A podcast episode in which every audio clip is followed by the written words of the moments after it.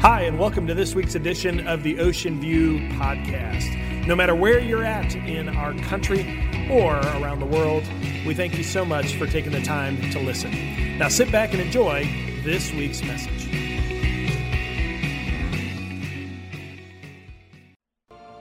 Well, good morning, everybody.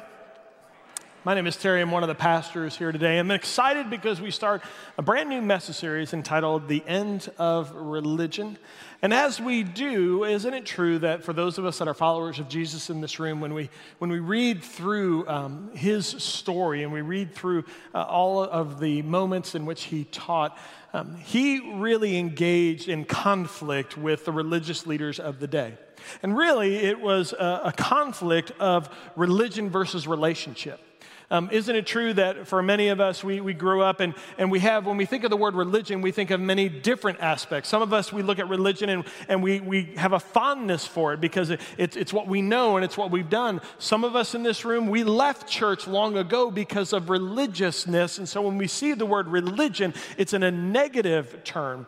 Well, the truth is today, what I love in this series is we're going to really look at, at the, the difference between religion and relationship. We're going to look at, at some of the battles that Jesus Christ fought for the benefit of mankind. In order to kick this off, um, to illustrate it a little bit, about five years ago, I decided that uh, I was going to take my beautiful bride, Jennifer, on a date, and we were going to go to a restaurant. I had made reservations, and uh, I, I have a confession to make. I, I, I'm a neurotic time person. Um, I admit that here in front of everybody.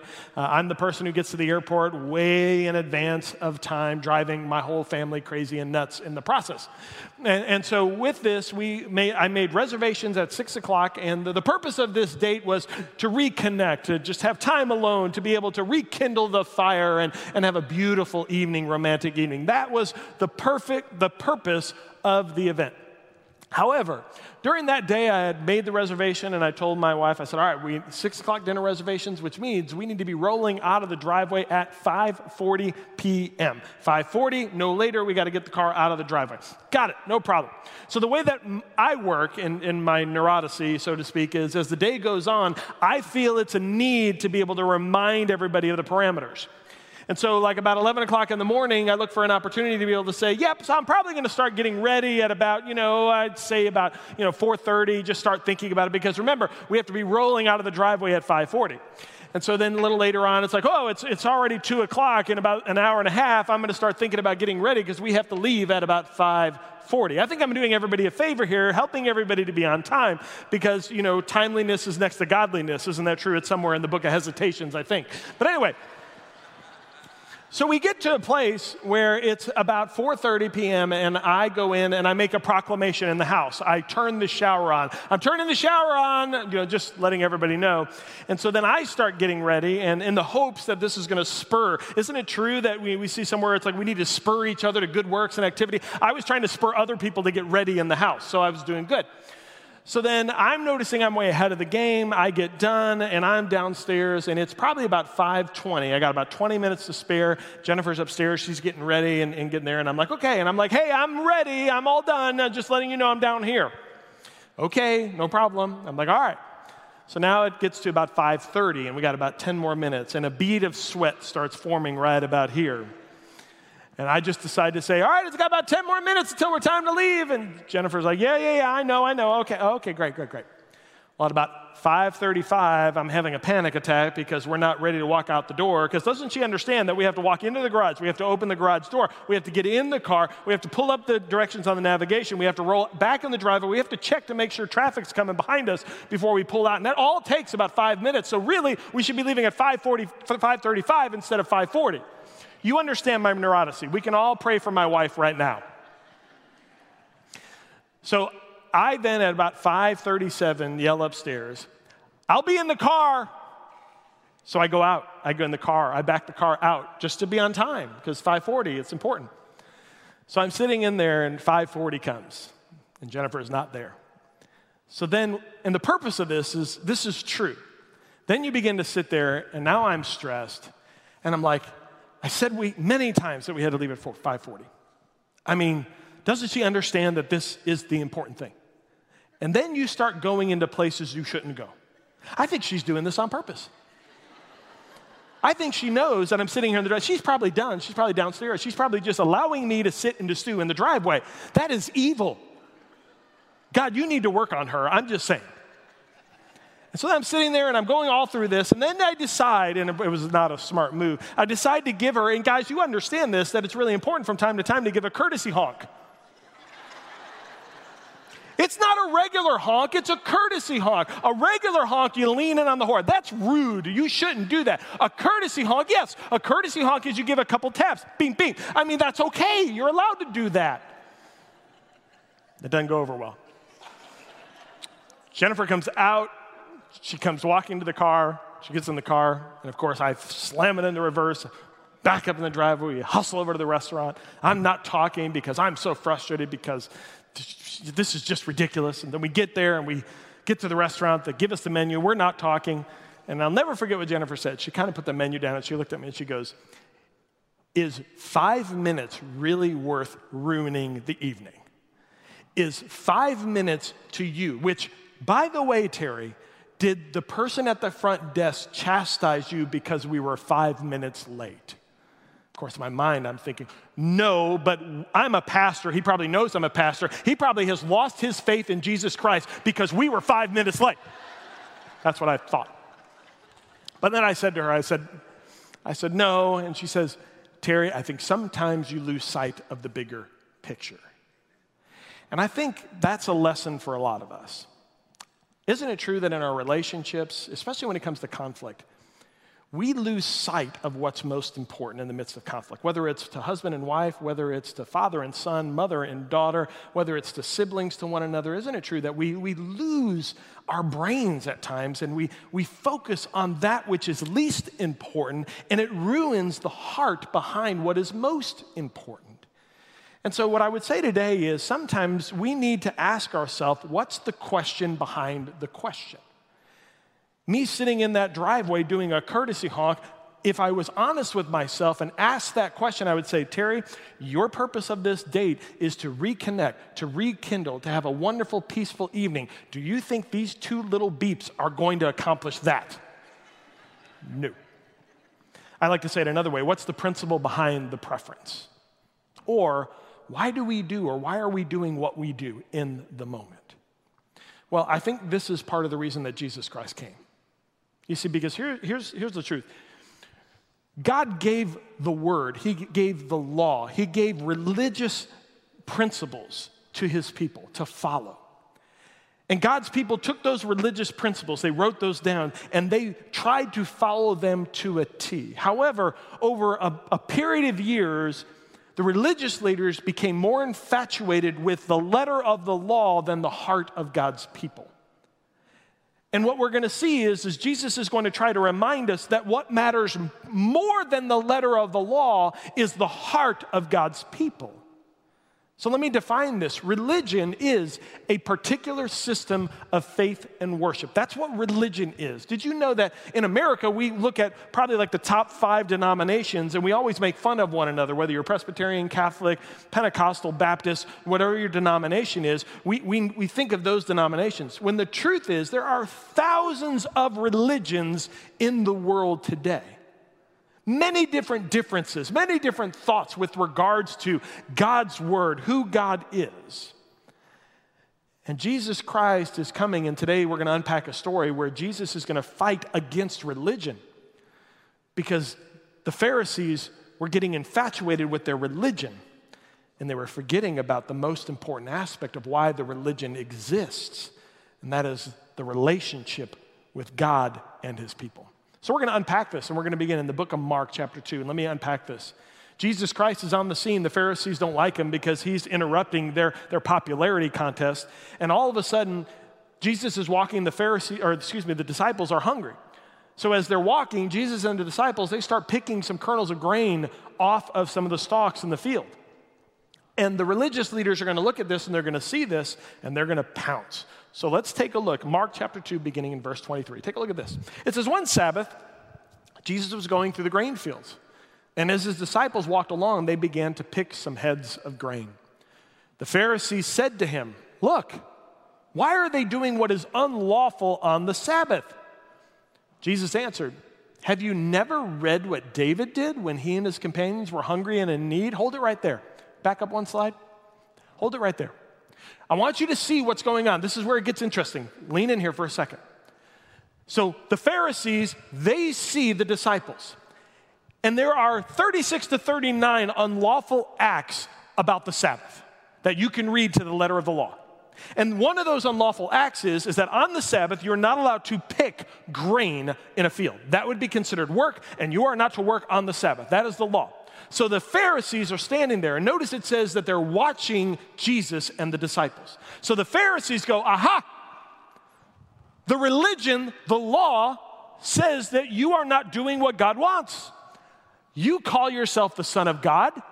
You say that you know and understand and embody Scripture. And yet you allow your followers to break one of the laws of God? This is the law. Jesus, what do you say? And I love Jesus. Watch what Jesus does. Ready? Jesus then stands and says, you know what, what's the question behind the question?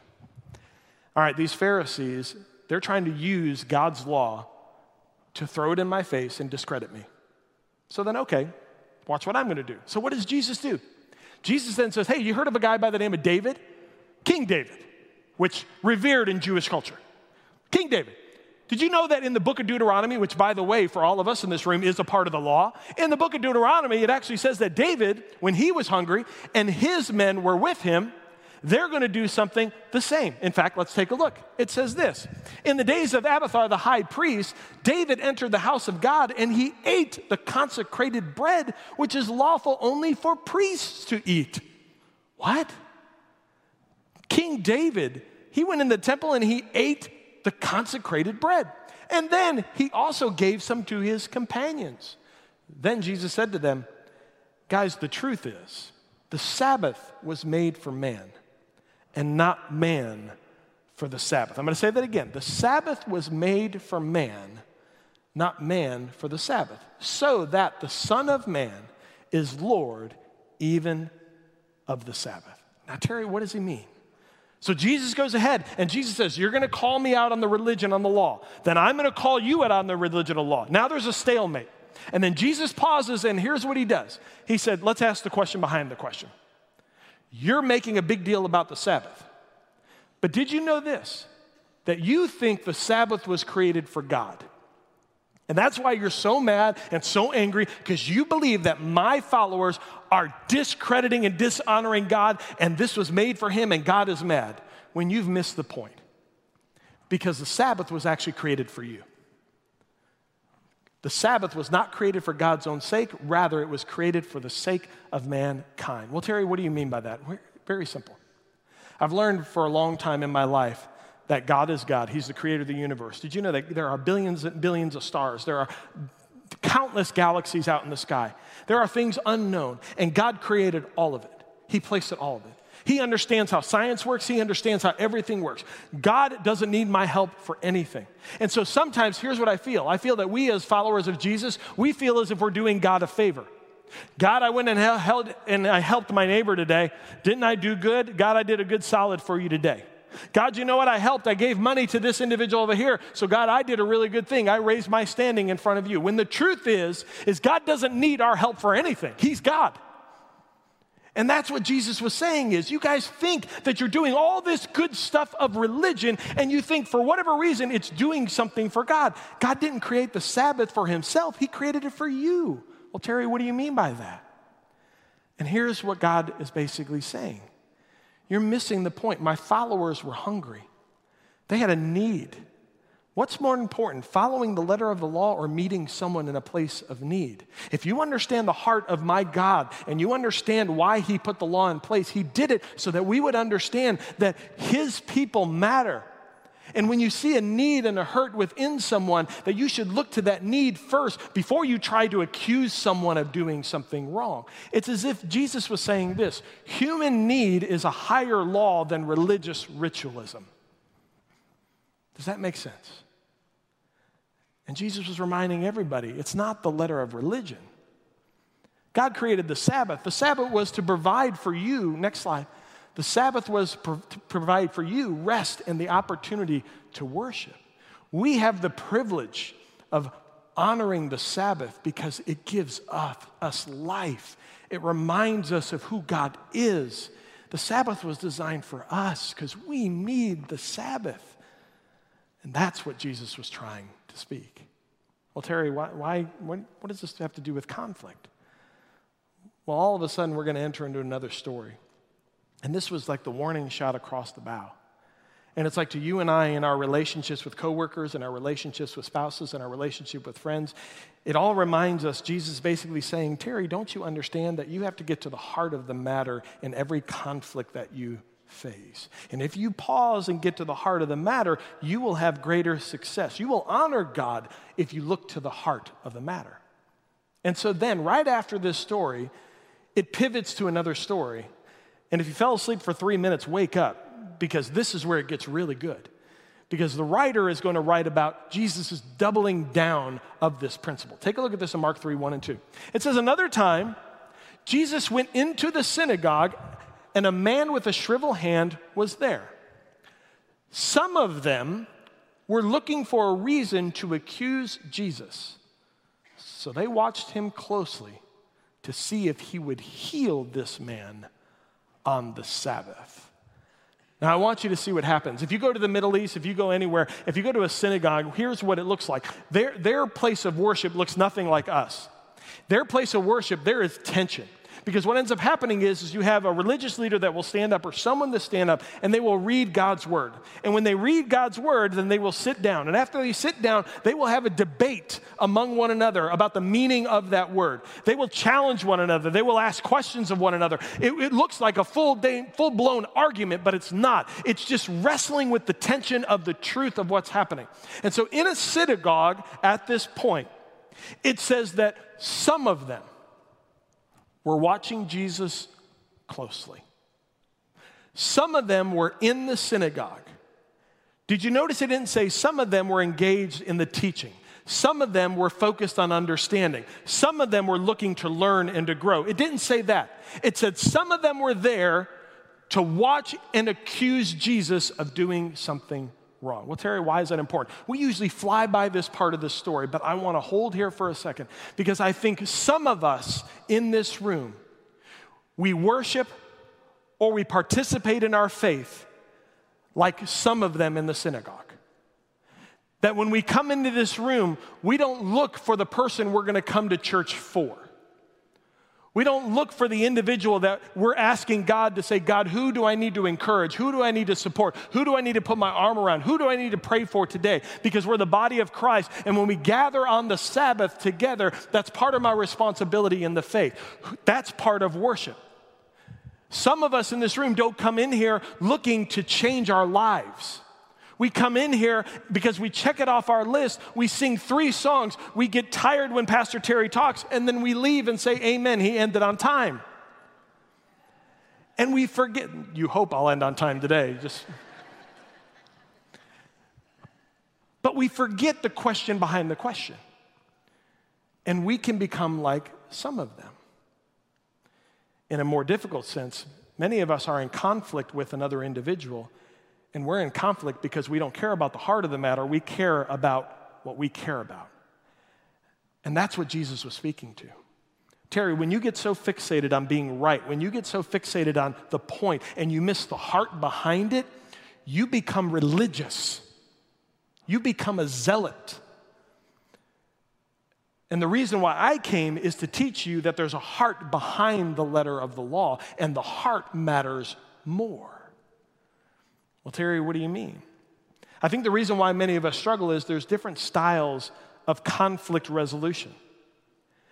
And many of us in this room, when, when conflict arises, especially when in the faith, we have a different style and a different approach. And this is why I believe that as churches, as denominations, as religions, we all get ourselves in trouble from time to time. Really quickly, there are five known styles of conflict resolution that all of us in this room, we have a particular style. We activate many of them, but we lean to one specific style with regards to conflict resolution. Let me unpack them for you and see if you can figure out which style best fits you. You ready? The first style that we have is called avoiding.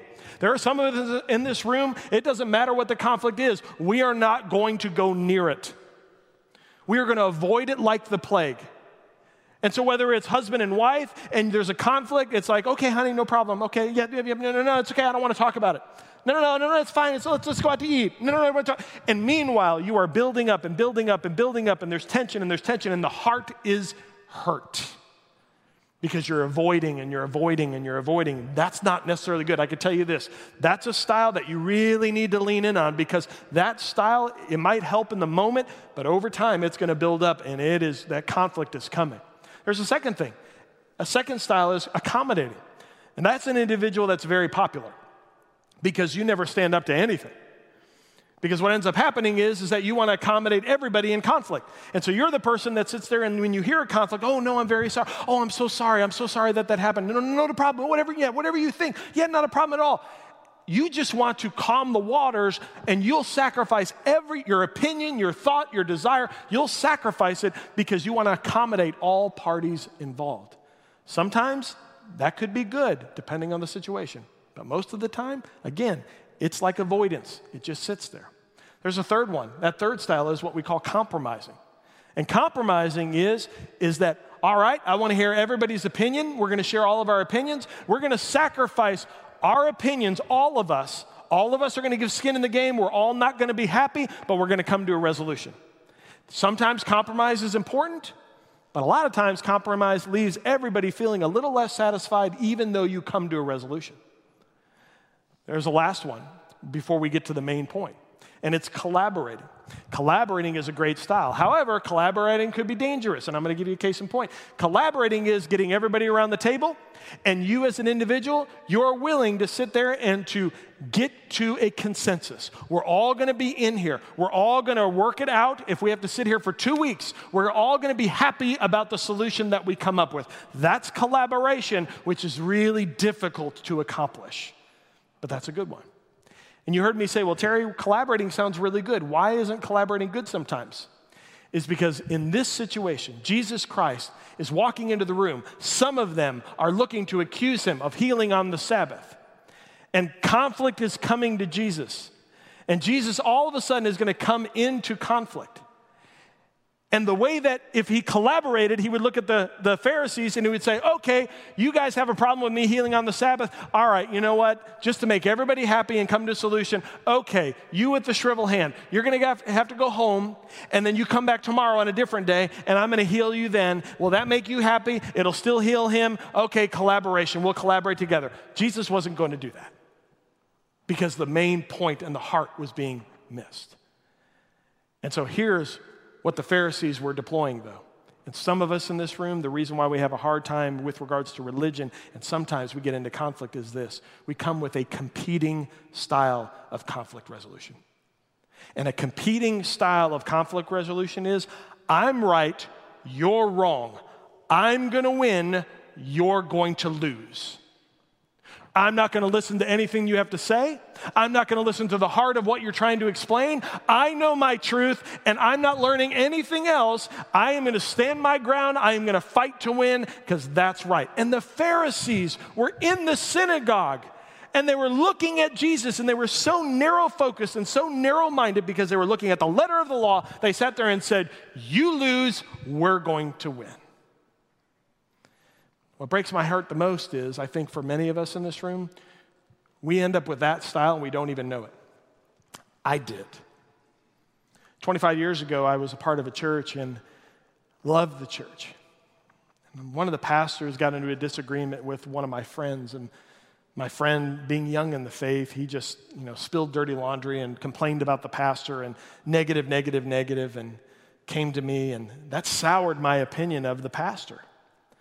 So the next week, this is my church, I went to church, and for the first time in many, many months and many years, I went into the church and I sat in the back, and instead of going in with an open mind to be able to learn and be able to grow, I sat in the back of the church and I watched, like some of those.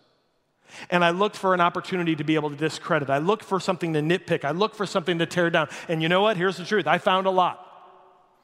And you know what? All of us, that's our problem. We find a lot in everyone. You know why? Because we're human. If you sat and watched closely every single day to your spouse or every single day to another brother and sister in Christ, you could find something to nitpick, and you could find something to complain about. And you could be right. He did this. Well, you're right. He did this. Yeah. To the letter of the law, you're right.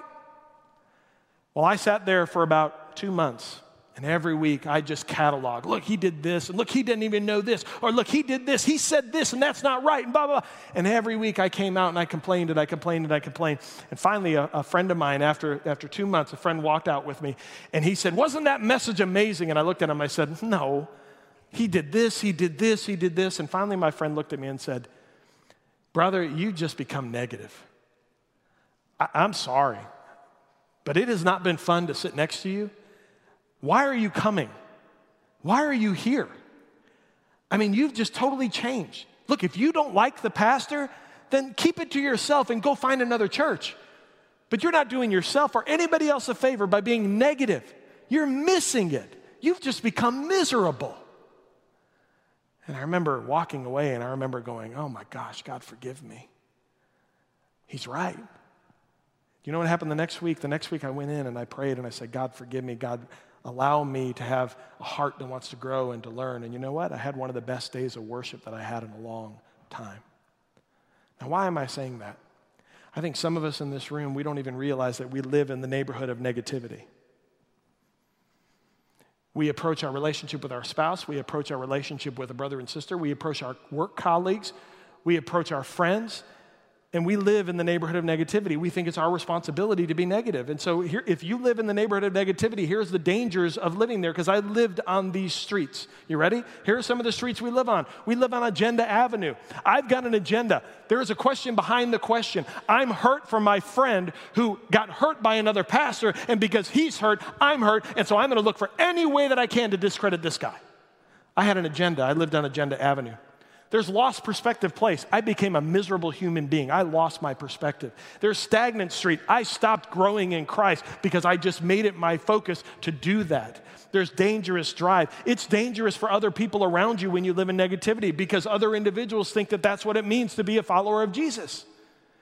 And then last but not least, I was blinded. Blinded for two months on Blinded Boulevard because I lost my perspective. And so for some of us in this room, have you become like some of those? Have you become like the Pharisees? And so we're going to pick the story up and we're going to see how it ends. But here are the Pharisees. They look for a way to be able to discredit Jesus. And here's the thing about Jesus. He knows everybody's heart, right? And this is what I love, because Jesus is sitting there and he knows exactly what they were doing, and he knows all of what we just unpacked. And so here's what Jesus says. Ready?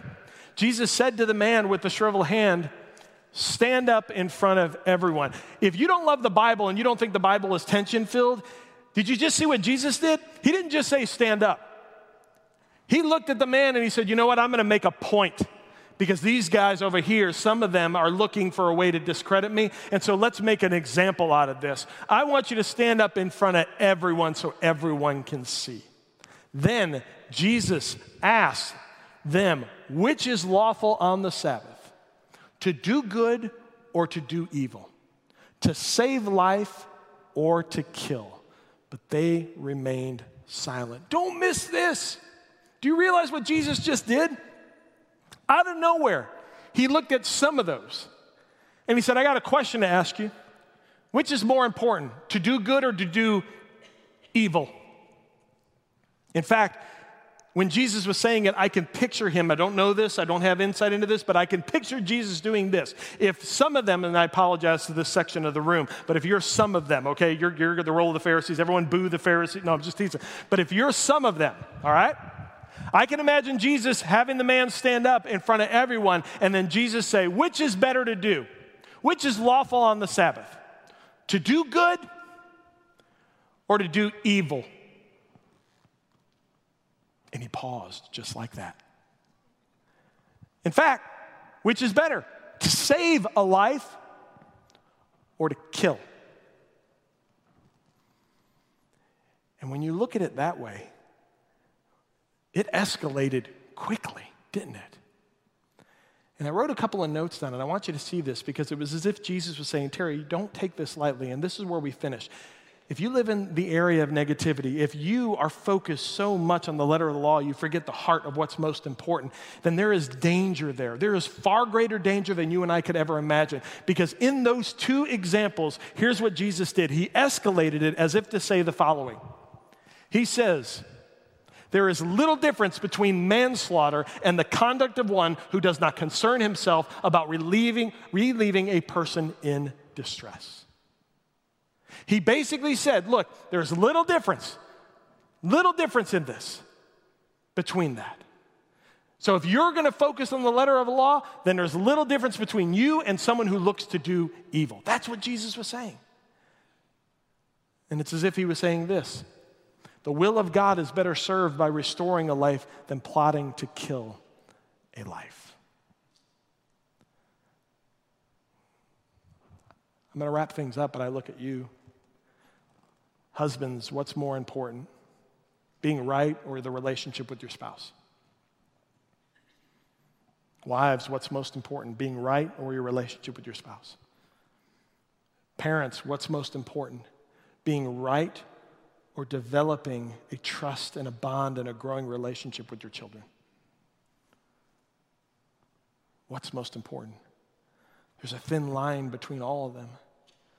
And if we're not careful, and if we just, we want to be right, we're going to lose what's most important. So Jesus gets done, and this is where it wraps up, and I love this. And here's what happens. Jesus looked around at them in anger and deeply distressed at their stubborn hearts, as if Jesus was saying, just stop being stubborn. Stop being stubborn. It's as if Jesus looked at them and said, look, you're missing it. You're so infatuated with pointing out what I'm doing wrong. How about you look for the things that I'm doing right? And I would say as Christians, I've said this before in our church, it's time for us to start being known. Next slide. It's time for us to start being known by what you do as a Christian rather than being known, being known by what you don't do. It's as if it's time for us to be known for what we're for rather than what we're against. That's why I love every month as a church, we call it For Myrtle Beach. And that's why we titled it For Myrtle Beach, because we know that there are people, friends in our community, they look at religion and they want to discard religion. They were hurt by religion. They were hurt by the church. And one of the reasons why we say we want to be for Myrtle Beach is so that they see that we care more about the heart of the people than the letter of the law. And so as believers in Christ, it's time for us to get back to the heart. So I'm done. But I want you to see the end of the story. And so take a look at what happened with Jesus. It says, he looked around at them in anger and deeply distressed at their stubborn hearts, and he said to the man, stretch out your hand. And he stretched it out. And his hand was completely restored in front of everybody. And if you're sitting there and you don't know the story, you might ask the question, well, Terry, what was their response? What did some of them say? Well, the way we find that answer is a, a very, very unique and book that we don't know much in the Bible. It's called the Book of Terry, chapter three, verse six. So let's look at the book of Terry, chapter three, verse six. In the book of Terry, it says, then the Pharisees repented and became known as a generous people who glorified Jesus Christ. Amen.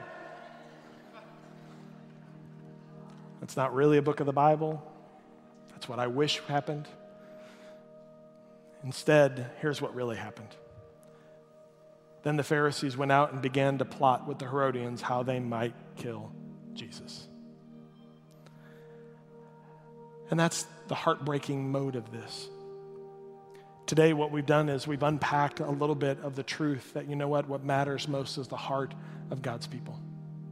What matters most is the heart of my spouse, the heart of my kids, the heart of my grandkids. What matters most is my relationship with Jesus Christ.